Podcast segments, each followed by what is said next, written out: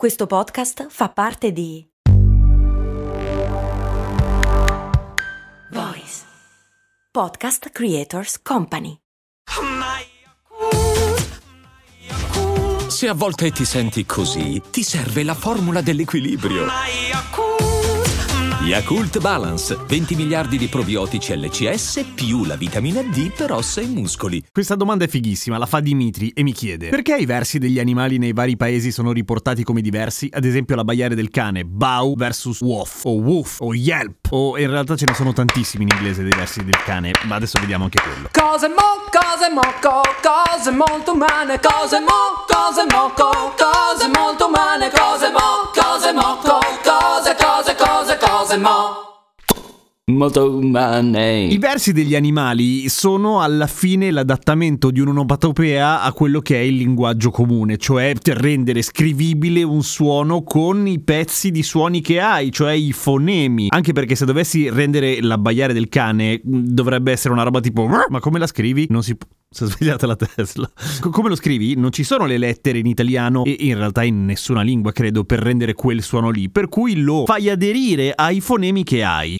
Precisazione, come mi scrive giustamente la patron Silvia, i fonemi e le lettere sono due cose diverse, questo è chiaro, ok? Qua sto semplificando, però l'idea è che se hai i fonemi in una lingua, sicuramente esistono le lettere o una combinazione di lettere per rappresentare quel fonema, perché prima o poi qualcuno se l'è posto il problema. Se non esiste la lettera è perché non esiste il fonema e viceversa. Ok, andiamo avanti. Bau in italiano e un casino di versi diversi, versi diversi in inglese. Perché ce ne sono tanti in inglese? Non si sa bene, probabilmente perché culturalmente il cane nel mondo anglo ha avuto una rilevanza maggiore, un po' come la neve per gli Inuit che hanno un sacco di vocaboli per definirla, non si sa. Però comunque la cosa del suono è questa, cioè pensate a un pittore che deve dipingere, ok? Se a un pittore date le tempere colorate, tutta la gamma dei colori possibili, farà un disegno utilizzandone moltissimi. Se a un altro pittore altrettanto bravo date il carboncino, lo farà grazie al cazzo in bianco e nero, ok? È la stessa cosa. Ogni lingua, bene o male, fa quel che può per rendere un suono difficilissimo da rendere in lettere e in fonemi standard con i fonemi che ha. Noi in italiano abbiamo la R dura che fa R e i nostri galli dicono chicchirichi. In inglese, se lo scrivessero uguale, direbbe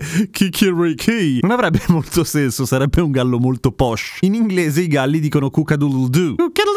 Come cadenza alla fine è anche più aderente volendo. Ma pensate ad esempio alle lingue asiatiche, il cinese mandarino o il giapponese, in cui la R e la L spesso non hanno praticamente differenza. Ovviamente queste rappresentano delle limitazioni ai suoni che si possono rendere. Allo stesso tempo ogni lingua ha, se vuoi, delle carte in più, delle armi in più rispetto alle altre per rendere l'idea. Per esempio, il tedesco, così come un milione di altre lingue, compreso il milanese, ha la lettera E, quella che adesso si può rendere con una schwa, anche se ha completamente un altro senso. Quella vocale lì che a metà strada fra una A e una O e una vocale neutra, E, appunto, versi gli animali ci sta tantissimo, perché di solito gli animali le vocali non le usano tantissimo. Per cui nel tedesco alcuni suoni sono più aderenti alla realtà di quello che sono in altre lingue. O il francese che ha la R arrotata, per esempio, cioè il verso del maiale che poi alla fine è un e che un suono in questo caso aspirato che però sfrutta il velo pendulo, ovviamente viene meglio in francese, che è una roba tipo gran gran rispetto al come cazzo lo scrivi in italiano? Oink oink? Può essere. Comunque, oppure delle lingue africane che hanno i click che sono difficilissimi da rendere per noi europei, ad esempio. Anche loro possono sfruttarlo per fare. Cazzo, pensate il suono, che ne so, il finire del grillo reso con i click. Non vi faccio un esempio perché farebbe cagare, però comunque secondo me può rendere bene. A questo si aggiunge anche che ognuno di noi, o meglio, ogni popolazione e ogni lingua, ogni bacino linguistico si confronta con gli animali del territorio, bene o male, o quelli che conosce. Cioè, noi non abbiamo nemmeno il nome per il verso della giraffa e nessuno sa che verso fa la giraffa. Eppure, se abiti nel Serengeti, quella parola esiste. Cazzo, abbiamo fatto un successo discografico della Madonna chiedendoci che verso facesse il coccodrillo perché nessuno lo sa. E ve l'ho detto un sacco di volte il verso che fa il coccodrillo. Ruggisce così.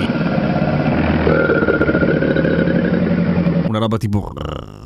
No, queste sembrano le fusa. Il coccodrillo non fa le fusa quasi mai, nemmeno piange, by the way. Per cui, alla fine, per rispondere alla domanda, come mai i versi degli animali cambiano così tanto nelle lingue? Perché ogni lingua ha i propri mattoncini del Lego per comporre delle parole, che si chiamano fonemi. E siccome sono diversi, sono diversi poi i versi, versi diversi come prima. Un'altra cosa interessante, che però mi sono accorto mentre facevo ricerca per questa puntata, è in inglese i suoni degli animali si chiamano animal sounds. Da noi sono i versi. Verso ha un significato diverso diverso, cioè è quasi dispregiativo, quando in realtà sono dei suoni. Perché ce l'abbiamo con gli animali in Italia? O forse è un mio trip? Ma io che ne so. Seguitemi su Instagram, sono Radio Kesten, ho anche iniziato a fare i reel come la gente vera.